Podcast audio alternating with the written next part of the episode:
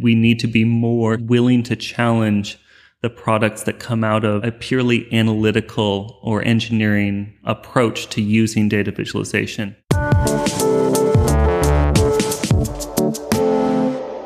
Data Stories is brought to you by the upcoming 27 Eyeo Festival. The annual Eyeo Festival brings together people drawn to the intersection of data, art, storytelling, and creative technology. This June, join world renowned names in data design like Nicholas Felton, Jennifer Daniel, Manuel Lima, and many more for four days of inspiring talks and workshops. Eyeo is all about sharing ideas, building community, and finding new inspiration. And if you enjoy data stories, you'll probably be interested in the Eyeo festival. That's my guess, at least. Tickets are on sale right now. They're almost gone. So that might be a last chance to get one. Get it at eyeofestival.com. That's E Y E O festival.com and converge to inspire.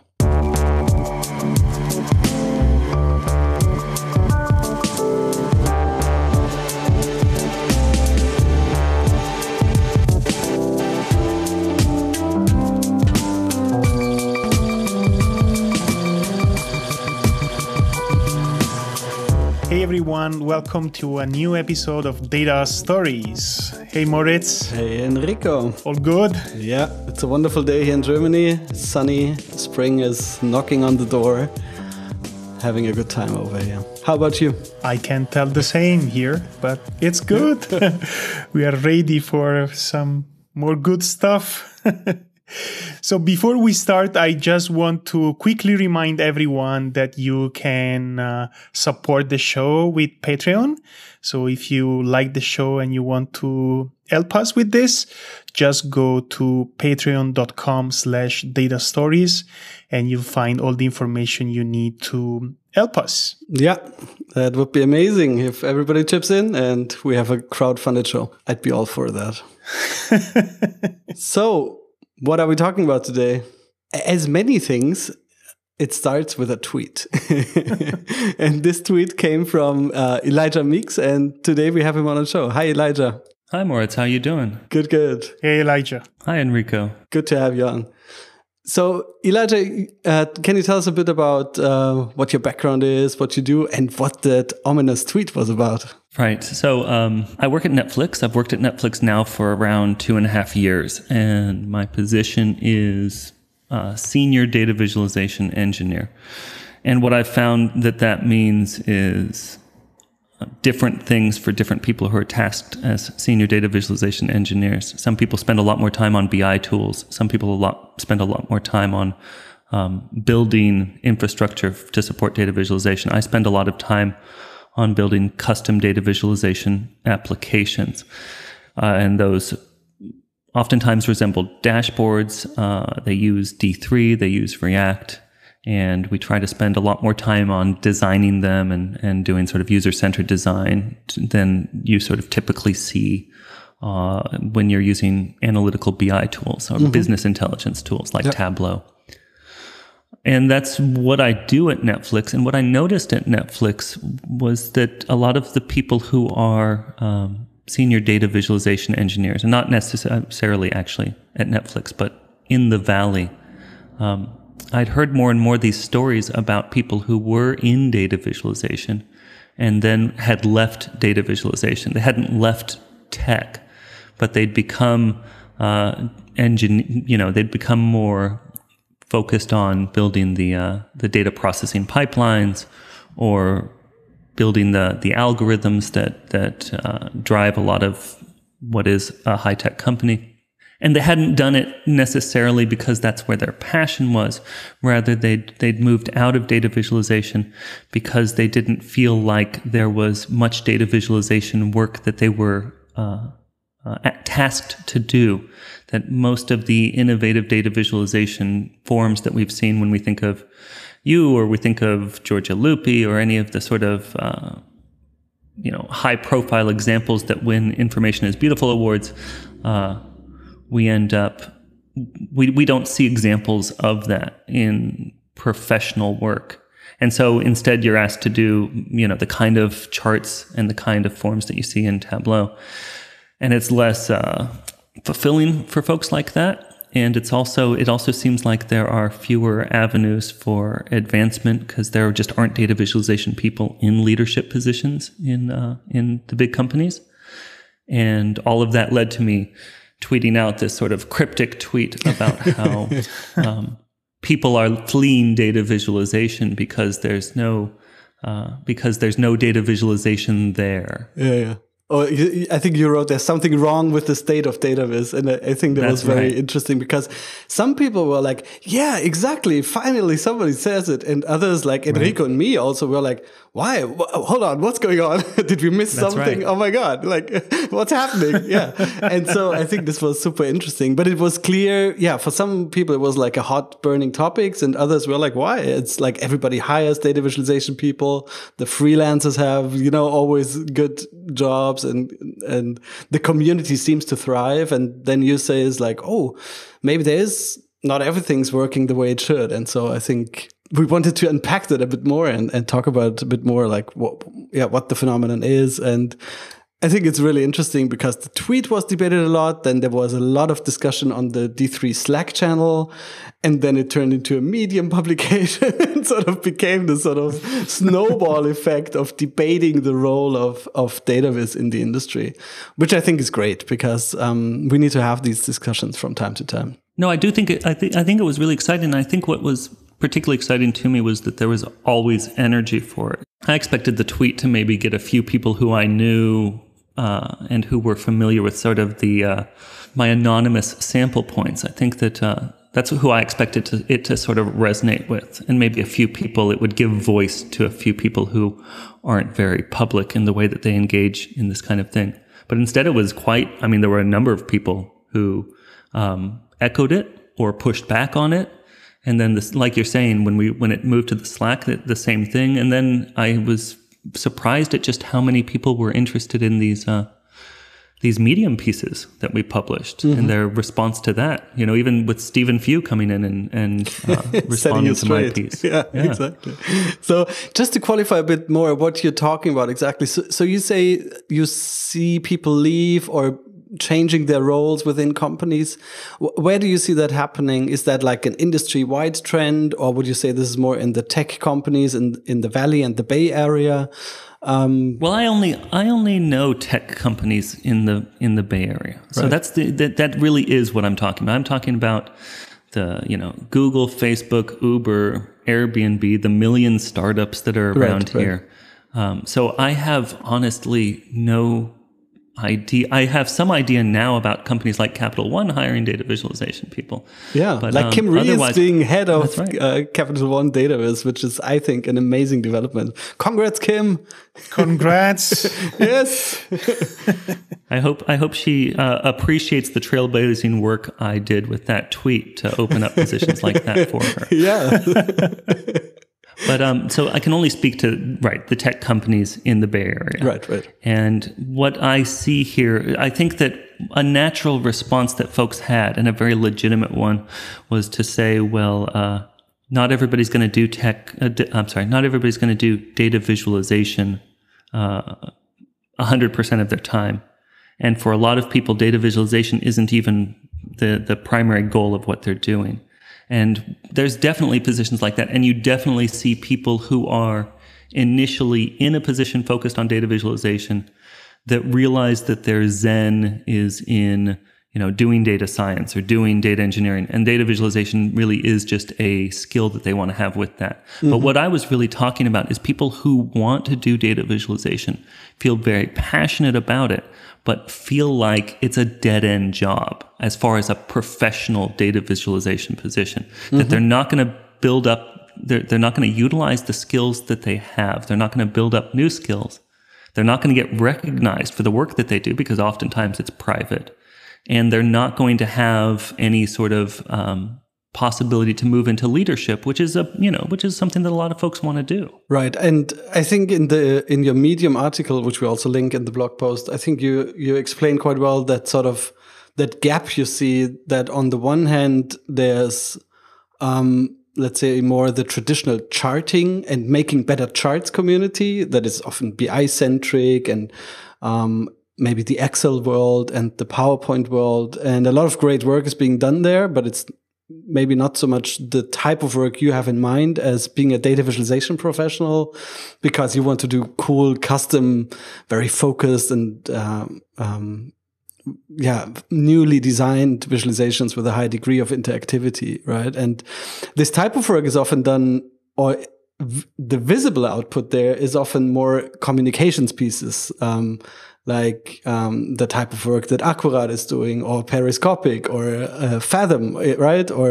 uh, other people, like many freelancers also.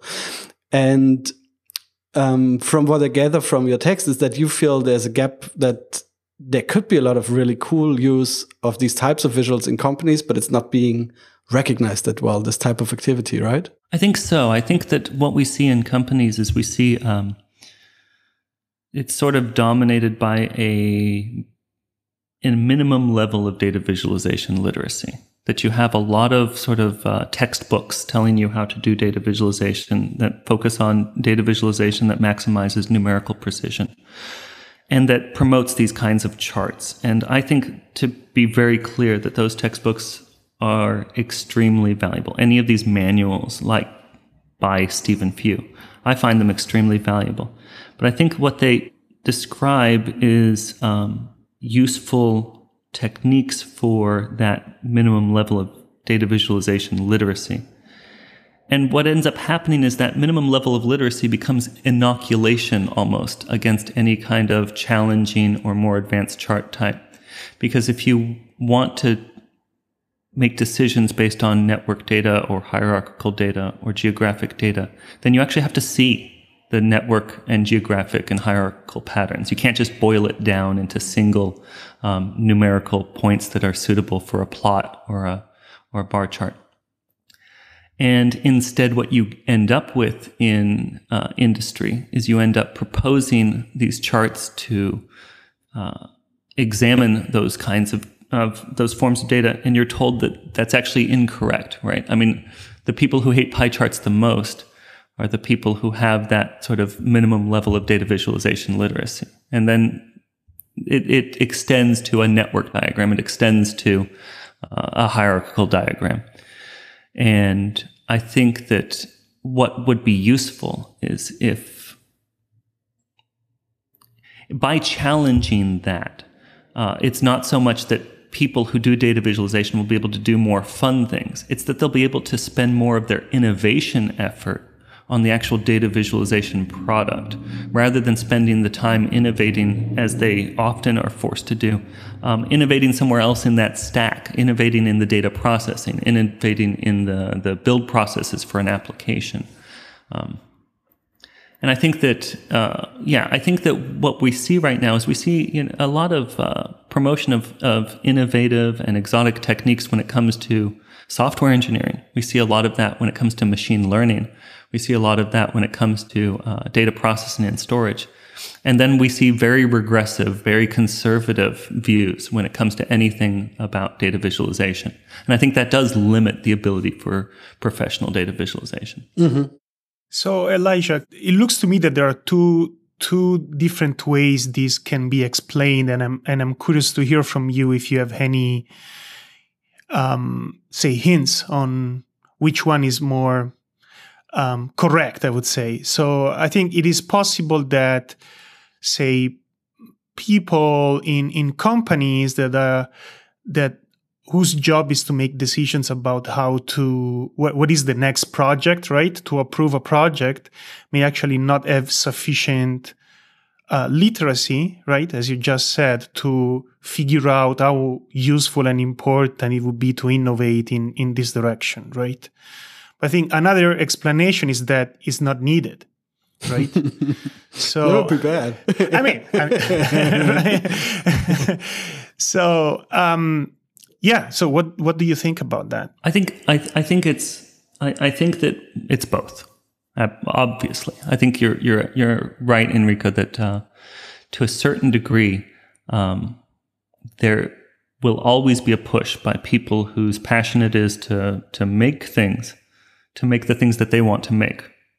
And people in leadership need, you know, uh, wrestle, I'm sure, with this when it comes to someone who who walks in the door and says, um, "I really love making JavaScript frameworks, and I want to make a new framework." Yeah, and they say, "Well, yeah, that's great, yeah, but what's the business impact of of making Right. this What's the reusable line framework?" here? Yeah, exactly. And I'm sure yeah. it's the same thing. I want to come in and I want to use uh, McCandless's mountains out of molehills chart and uh, use that to show topic modeling data or something, right? Why do I want to do that? For the fun of it, because it's interesting. I want to take what he did and I think I could make it a little bit better. And the data that he used somewhat resembles the data that we have from, from something. Um, that's not a good business reason to explore that. And I think that that does occur. But I think what's happening right now is, um, is that there was just enough knowledge of good data viz that got spread around. Um, that everyone, as soon as they see something that isn't a very Spartan um, chart that has bars or lines, uh, it's immediately seen as frivolous. And I think that's a dangerous position to be in because I think sometimes it is, but uh, the different forms of data visualization we have are about preferencing different forms of data that they rely on. And so I think that from a business perspective, while I can't make the claim at, in an absolute sense, I assume that there are patterns that a company like Netflix or Google or Facebook has that are network patterns, that are hierarchical patterns, that are geographic patterns. And if they try to put those on bar charts and line charts all the time, they're going to miss patterns that uh, they could have uh, uh, uh, discovered ways to maximize. But is this on the executive level? Are these like the managing directors and uh, like this type of level that has these problems to see the value of of like more custom visualizations for more specific data sets? Well, that's my assumption. Yeah, because that's my experience too. I mean, that's and that's backed up by that data visualization survey that we right. We we we created a survey as a result of uh, the tweets and the Medium articles and everything else. Part of part of the creative process there was a survey, and we had a thousand people respond to it. And I'm sure that the survey has a huge amount of skew in it. but a thousand people, I found that really amazing because it was like just spread on Twitter and just a quick thing, right? But a thousand Yeah. people like took the time to go through 10 pages and like answer like all these questions. So I think that that's already amazing that so many people uh, respond to that survey. And three quarters of them said that they they saw no data visualization in leadership. That they did not see leadership come from data visualization positions. Right, Now, right. leadership is a is a uh, an ambiguous term, but I think that that seems correct. I think that, and I think what you see when you see data visualization in leadership, uh, at least in tech companies in the Bay Area, typically they're not actually in executive positions. They're not in uh, managerial positions. They're in scientific positions. You see chief scientists who are data visualization focused. You see the um, um, sort of academic uh, or or scientific, but not um, executive positions with data leadership with data visualization uh, in them. And that's and I think that that's problematic because you know they make they make certain decisions. They have a certain type of influence, but the people at the director level, at the VP level, at the at the C levels have a different kind of influence. And if all of those people are coming from backgrounds that promote um, science and engineering and more sort of traditional focus, then you're going to expect them to uh, focus their energies on innovative work that's being done in the areas that they understand hmm, best. Hmm. Can can I run a few? So I have a few challenges for for your general observation, like because I'm not even sure if the problem is, exists or is as big as you describe it. So can I run a th- few challenges like by you real quick just to to, to, to see how, how well it all holds up? Poor Elijah, you're, you're yeah, gonna, you gotta gonna grill grilled. I refuse. I refuse to accept Say any nothing without your lawyer. We should use Of this my as a theory. format. no, but just like on the like the leadership aspect, so many companies didn't even have a chief design officer until like a few years ago. Like you know, like the tech industry is in general very like traditional, I think, in that term So they did not even understand that design might be like like top level uh, important for if you build a product. So personally, I think it's maybe it's just asking too much if we say we want to have a CDO, like a chief data viz officer or something in every company. and maybe relatedly, maybe it's quite okay or quite natural if many people have data visualization as an add-on skill, like they they identify as designers, but they're designers that are really good at designing with data, or they identify as engineers, but they're really good at building visual data exploration interfaces. So couldn't it, maybe it's okay if very few people actually have a full-time data visualization job, but it's fine if like three quarters of people as came out of the survey have data visualization as an add-on skill, basically. How, how do you see that? Is that, is that absolutely? A, a bad I, think, situation? I think, in fact, I think in the real world, the the the, the shakedown's going to be even higher than that. Right, I don't. right. I don't. Yeah. Even a quarter. Data visualization is too fundamental a skill for um, 25% of the people who do data visualization to be doing it as their primary job. yeah. Um, I think one of the things you touched on there was was the, this design engineering um, split. Right. Uh, I don't think every company needs a chief data visualization officer, but I do think that um, it's very rare for engineers to make these these um, theoretical, good analytical data visualization applications that you referred to. I mean, Yeah. if I was seeing a lot of great data visualization applications being developed out of an engineering mindset that approaches data visualization as that sort of supplementary skill, then I wouldn't be so concerned. But really, when you see engineers make data visualization applications, they're not very good. Uh, so I think that one of the things that that you highlighted was that um, we need to move data visualization more into design.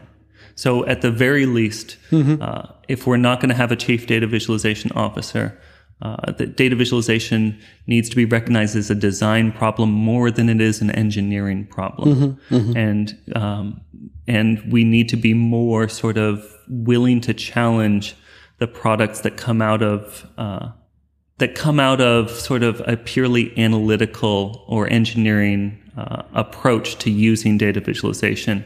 Um, I, I, you, you, which I think are the drop-down orgies that you refer to in your article. In text. Like that's typically the problem of an engineering approach or an analyst's approach Sure, to creating data yeah. visualization is the the Tableau dashboard with 13 tabs and each tab has 73 options because when they were talking to their stakeholders, um, they just kept saying yes. yeah, just Right. everybody The- gets the one drop down and everybody's happy. Yeah. That's right. And the reality is that you create something that no one can use. And then I think on the other side is actually now that I now that I think about it, your other example, which is the number decoration, is what happens when it's purely coming out of design. When it's purely designers Or who are marketing or just like, yeah. That's right. Yeah, exactly. And so th- I think that the prevalence of both of those in industry that I, I can't even I could I, I'm I'm almost scared to guess, but that 90% of the products you see look like one of those two examples is to my mind indicative of the need for dedicated roles that are focused on data visualization. Yeah. Yeah, and I mean, many companies don't have a real clear spot where like a team of data visualization people would live because the problem is often it's between communications and product, it's between design and engineering. So if they're like docked onto one of the existing like teams, they might have a yeah, a certain bias or like it will only cover half of what they actually do. Next challenge. Some companies actually get it. So I've I've been to companies who actually they make it work like internally. So Uber is an example. I hear good things from Spotify. I've been to Airbnb and was quite impressed.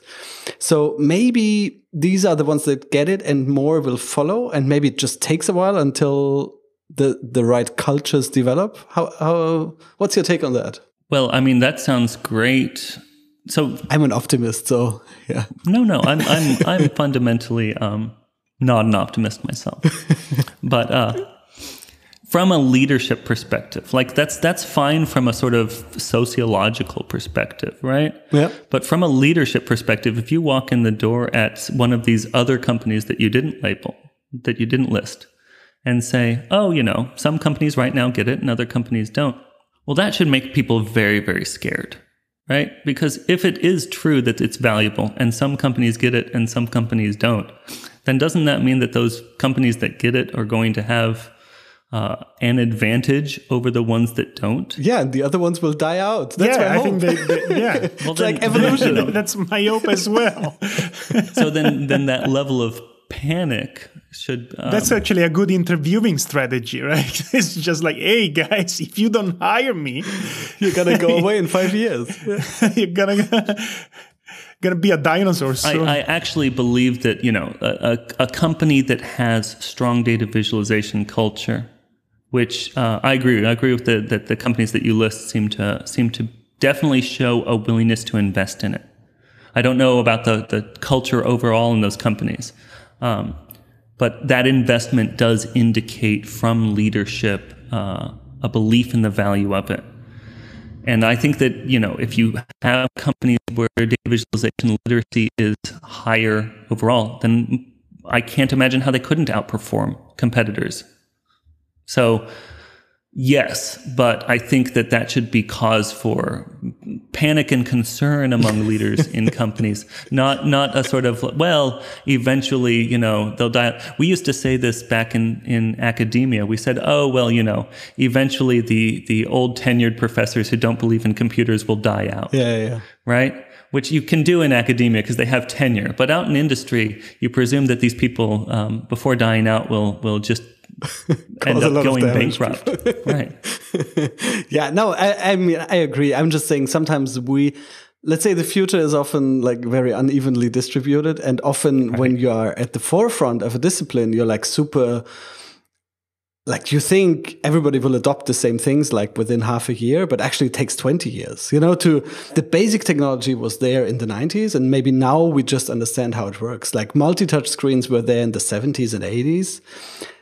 VR was there in the 80s, you know, and now these things suddenly become mm, commonplace. And so, how fast the technology or a technique is available and how quickly it gets adopted, these are often very like different things. Yeah. Yeah, and I have to say I have exactly the same impression, and I am also one of those restless people who is, who is I'm always asking myself why don't we why don't we see more Yeah. of that, mm-hmm. right? But I think it's easy for us to to get to this point because that's our bread and butter, right? we are we're always thinking about ways. That's our main job, our, almost our life, mm-hmm. right?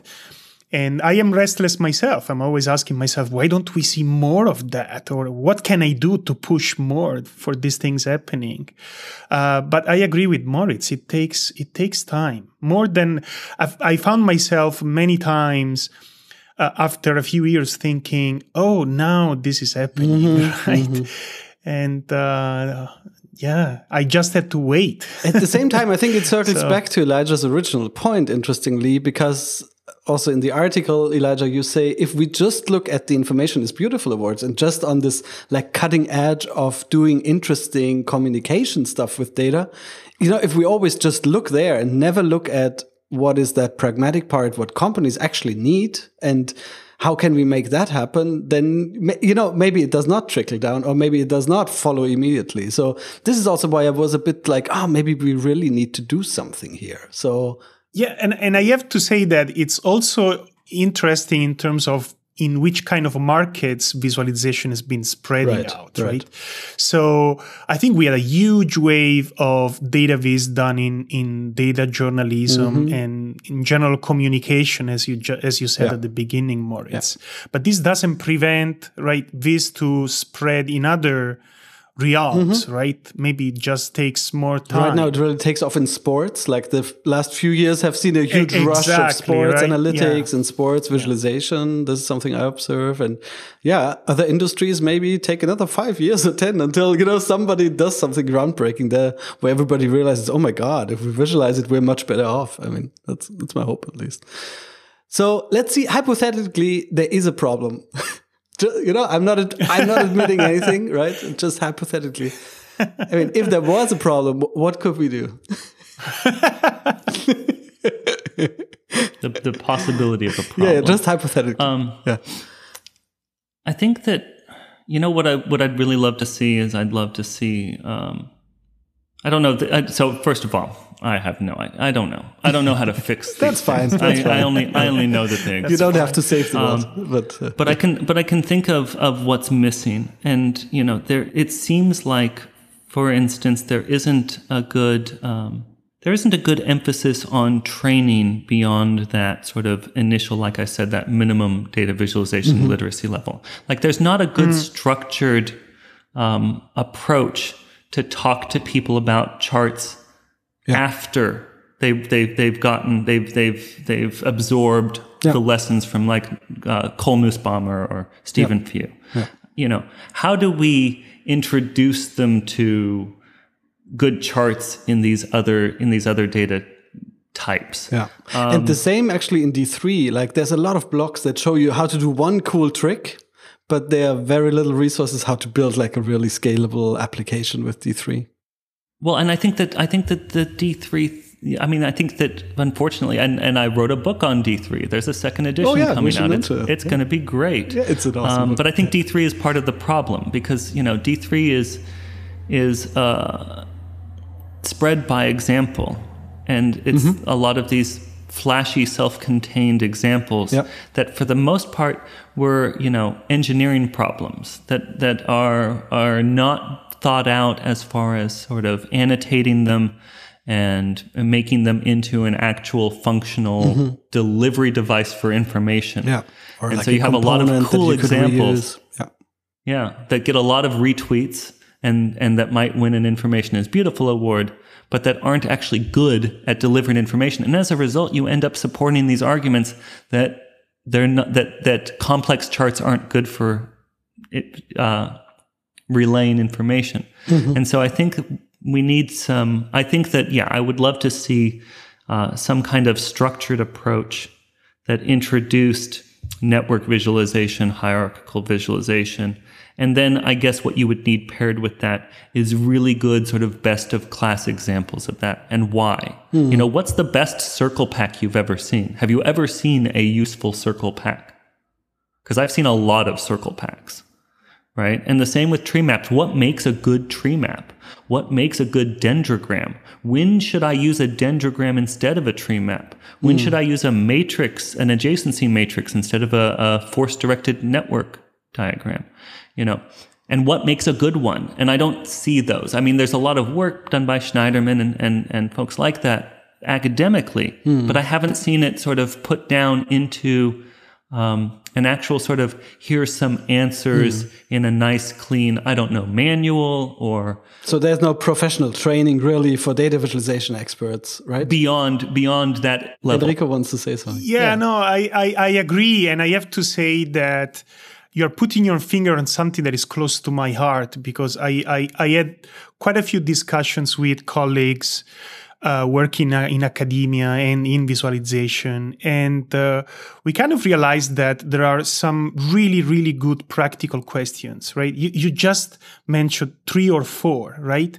And when you look at the literature, there's nothing out there, right? So I, I literally had a, what a couple of days ago a very nice chat with one of my colleagues, and he was like, you know, when I when I talk to people that work in other areas, they come to me and say, hey, by the way, um, what do you these guys? Uh, mm, um, do you know what's the what's the answer to this thing? And he's like, um, no. he's like, and the other guy's like, "Me- you've been researching this for 20 years. Right. How come? No, no, how come you don't have an answer to that? Right. So I think, um, I mean, So here's so here let me let me th- there's a little bit of self blaming here, but I do think that there is a problem also in research Hmm. because there are lots of very esoteric things that we've been researching. But when you go to, I mean, as you just said, why, w- when do I use a network, uh, a node diagram versus, um, uh, adjacency matrix, right? Well, actually, there happened to be a paper about that, but it's not the best example. But in this case, there there are a couple of papers. But I think in general, there are lots of very low level and important questions that even in research are not very well addressed. So this looks very interesting. So Moritz, I've I've come up with more solutions. So here's here. let me let me frame to you um, a very real and common occurrence in industry. You, you, go into a meeting and people argue about what kind of um, JavaScript framework we should use. Right? Look, should we use Angular or React or whatever? They argue. People make certain cases, and then somebody says, "Okay, you're right." They argue about what kind of database or data storage they should use. They argue, people make cases, somebody makes some claims, and finally people say, you're right. When I come into a room and I talk about we should use this data visualization method, hmm. people argue everybody there's no acknowledging there's no acknowledging that there's any sort of thing approaching expertise when it comes to data visualization mm. people refer to their own intuitions right. and then they point to the horrible examples of whatever method you've referred to as evidence that no one should ever use it yeah, yeah, and yeah. there's no and, and so it's a very different form of of um, negotiation mm-hmm. than with any other of the technological approaches that are required to implement applications in industry. Yeah. But that's a problem with design in general that everybody seems to think they ha can have like valid opinions on design for some reason. And, um, but I, I, agree it's a challenge. And often people have preconceived notions or they just react like from a gut feeling and just don't even listen to you anymore after that. They just see something and they say like, "It's way too complicated," or "I don't get it. What's the point?" And or, or they or they down, speak right? for their they, yeah. they speak for their stakeholders, and you, I constantly yeah. hear about people saying, "Oh no no no no." People aren't going to get this. Hmm. No, I no know people. They're yeah. they're very stupid and they're not going to be able to read this. So we're not going to even show it. I mean, them. the way I solve it in my projects, because of course I have the same problem all the time, and um, so I have sort of developed a method to build up this trust in every new project and that it's it's mm-hmm. always a combination of things like I explain my process. I, I say what happens when and what it means when I show something specific, like what are the different types of products, like how do I understand what the best chart type is, and I walk people through like my own process there. I also like try to somehow make sure I sort of drop my credentials at some points that I have a degree in cognitive science and, you know, so that they sort of trust my judgment from that end. And right. so you need to find sort of a method to actually, yeah, make sure people take you serious. But the I problem is, is, what, yeah. what you described though, when it comes to trust hmm. and individual credibility, and this is because it's exactly what I have yeah. to do uh, at Netflix and, and, and elsewhere.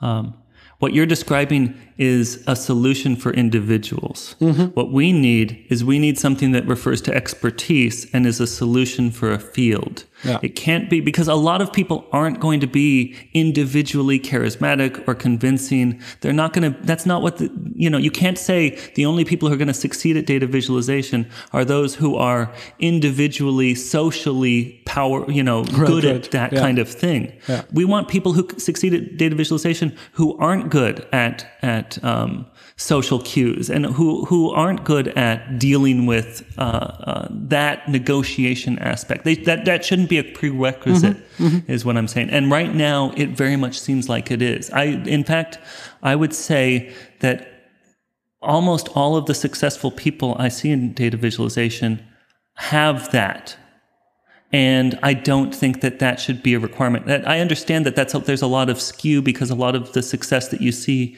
these are freelancers and consultants, that that's a necessary part of their job. But I even see it inside industry.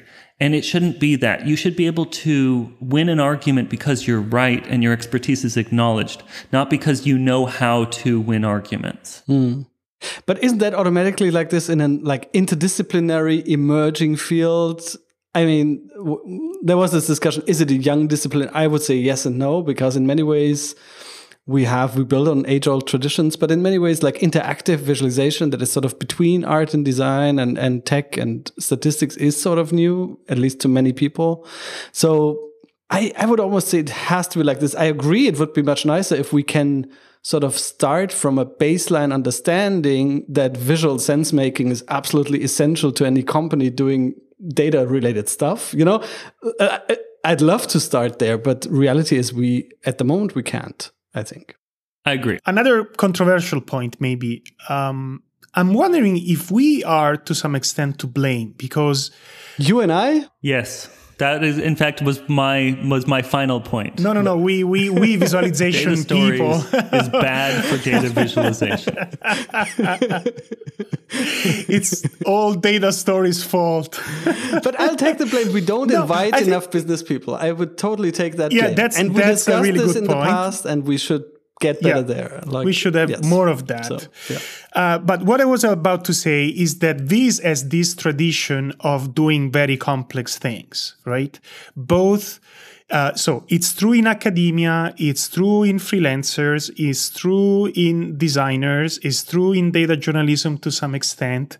What we tend to produce when somebody gives us freedom to do whatever we want tends to be pretty complex to parse visually right?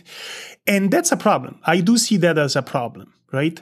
Of course, this doesn't mean that we have to go back to these little dashboards with dials and stuff, right? Um, I think there is there there are problems on both sides, but I do see this problem that uh, visualization people tend to think tend to design things that are pretty complex to parse especially because they tend to be flashy and to attract uh, people's attention right? But when you try to use these things in a business setting uh, i can totally imagine people saying hey man i mean i, I don't want to see that. That's that's too complex right?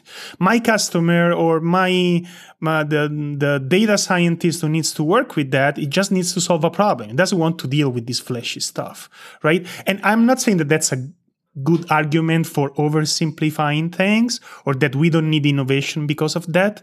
But I do see this as a problem. Yeah, that we should design around users' needs. Yeah. Yeah, exactly. No, I agree. I mean, and in fact, I mean, when I came from Stanford to Netflix, um, you know, at Stanford, I was being rewarded for creating, for pushing the boundaries of what you could use Yeah. data visualization for. We were, as Moritz says, we were talking about, we were using data visualization to represent genealogical networks of British cultural elites, right? Yeah. Um, these these are strange and interesting things that if you use a strange and interesting method, then that's actually impactful just because it's novel. The novelty itself is impactful. Um, and at Netflix, I found the most uh, professional growth was in making charts and diagrams that were actually simple and readable and focused on readability and really learning about uh, user-centered design and and making things that people understood. And I think that that dominates the the theory of what you can make in the professional environment, but I think that people can understand these more challenging uh, uh, the diagrams. Sure. I think that there are times for them, and I think that right now what we're dealing with isn't a sort of natural. The industry is young and we're growing. I think actually what we're dealing with is we're dealing with active regress- regressives who are saying, "No, you shouldn't use anything but this simple chart because peop- either because people are dumb or because people are busy or because you're being self-indulgent and frivolous." That really Yeah, that's a good point. you know, and and and for us to ignore it is, I think, um, I think it's actually one of the flaws of our community is that we always pretend to good intentions on everyone's part instead of saying, no, you need to actively argue against people who are saying that we always have to do simple, that we always have to do um, immediately readable for the busy executive who needs to make a decision in five minutes. Well, yes, that's one of the use cases. But other use cases are deep reading of phenomena that are going to be benefited by complex and deep charting of that phenomena. Yeah. Yeah, but I w- one thing that I like to say is that good visualizations tend to be um, sophisticated, right? In a way that when when you when you look at them, they are not you're not overwhelmed. But once you analyze them and you understand that there is a lot of really good design behind them, right? So, and that's kind of like the nirvana of this, right? Something that doesn't overwhelm you, but at the same time, it's pretty sophisticated, right? And I don't see a lot of that out there. And and and that's what we need to achieve. I think you're right, Enrico. And I think that I think that there's something really interesting. I love um, words, compare, you know, sort of contrasting words that seem similar. And I would love a sort of examination of complicated versus sophisticated. Yeah, I exactly. think that yeah. that would, you know, if if Enrico were ever to write something and he wrote for our little publication, that I would because I would love an exploration of what you know what we mean by that. And by, Let's do that. yeah, by exploring it, we establish it, right? Because that's literally what I mean when I say this. I'm not interested in complicated visualization. Yeah, yeah, yeah, I'm interested in sophisticated visualization, Yeah. which sometimes has complicated forms and sometimes is just very sublime and simple. Hmm. But I think that in pushing against, um, yeah, I think that there's a real unsophisticated trend in data visualization right now, Mm-hmm. and a sort of and a sort of. Uh, uh, yeah, I mean, I keep saying regressive, and I really mean that. I think there's this regressive push ag- back against that. But that coming back maybe to people. what, what our own fault is, or how we could improve, maybe we need to provide more case studies really of how to design complex visualizations, how to determine user needs, how to get to an end result through Yes. iteration and testing, like to do really solid user interface design also. And we have actually from academia really good case studies where people sat down for two years with biologists for like 10 people and make the That's- that's perfect was interface for them. And it was Yeah. not lost time because they actually found something substantial new or they were able to create a new drug or found a new protein folding i don't know what yeah?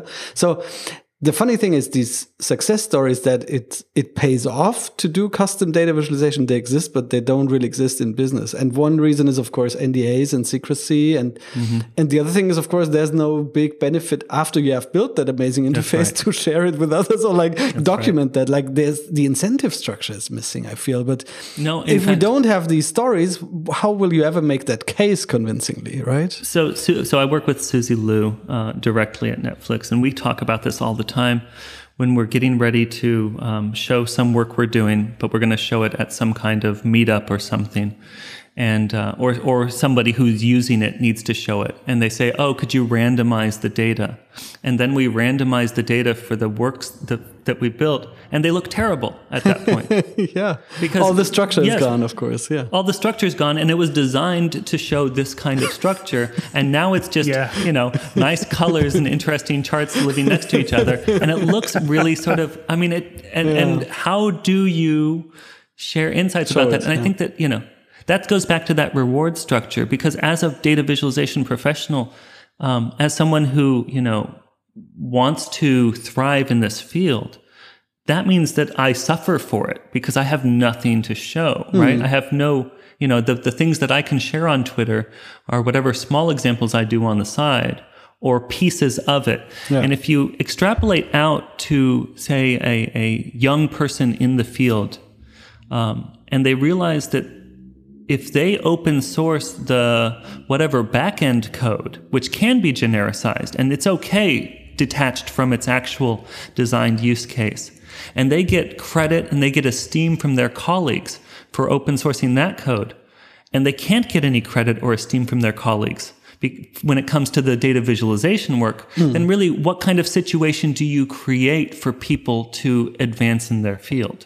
Elijah, are you familiar with the work of Tamara Munzner? I am, yeah. Yeah, she's done a lot of interesting. She has quite a few of these papers where, uh, sh- yeah, she's been interacting with domain experts for two or more years and going through several iterations. And her papers give a lot of details about what happened and what are the intermediary products and, and the end product. So I think that for anyone listening to the show and is not familiar with, with this, with this work, uh, I think it's a really, really, really good example of what can be sophisticated and not complicated, right? So I think, but I agree with Moritz. I think it would be great to have similar examples coming from from industry that would be even more convincing for people that are actually working in industry i just don't know how to make this this stuff come to surface right it looks much harder to me Yeah, that's true, and that's it seems like a structural problem, really. But also, I mean, other industries were able to overcome that too. Like we have a lot of That's right. good engineering open source work, uh, for instance, coming out of companies. Yeah. there seems to be some value in, for instance, open sourcing like engineering work. Maybe we can also create some value by open sourcing, you know, design solutions or design methods and like make that a real something companies like to be proud about and share with others like how awesome you know their their database team works. Um, some companies use that actually like to really attract talent i heard is to you know to be very like you know communicative with their data visualization work because everybody loves data visualization. So right. it's a good advertisement to attract good people. So um, which might speak to your original point by the way. And but the other point is i, I think really we need to work on making it a real profession. Uh, this is something I, I realize much more now. We need much better like actual professional training and like i'm now intrigued to like maybe write a blog post about like process and method like you know like how to get to a good end result really and I also really like Andy Kirk's book, by the way. Well, we have no professional society. We have no professional journal. No journal, no. Yeah. Yeah, that's the thing. It's a small it's a small young discipline. That's that's it's my theory that it's uh, it needs all this these things still to have an actual standing. Yeah, I absolutely agree. Thanks to, for sparking so much debate with a single tweet. Yeah, I think that was an amazing achievement in itself. Like it might be the most discussed tweet in the history of data visualization potentially. and I, I really like what's coming out of this because for many people it it was like for some it was a wake up call, for some it was a provocation, for others it was like, oh, what's going on? But everybody had some reaction to it, and I think there's now a lot of really good debate coming out of it. And I just hope that in five years we'll be like, oh, remember, yeah. Laughing. Yeah, exactly. Remember before? We're all like chief data visualization officer somewhere, and like That's right. Yeah, yeah. have a good time. Thanks so much for joining us, Elijah. This was a wonderful conversation. I really appreciate you guys inviting me on here. This has just been extremely enlightening for me. Yeah, thank you. Thank you guys so much. I really, I really do appreciate it. Thanks so much. Bye bye. Bye-bye. Take care. Bye. Bye now.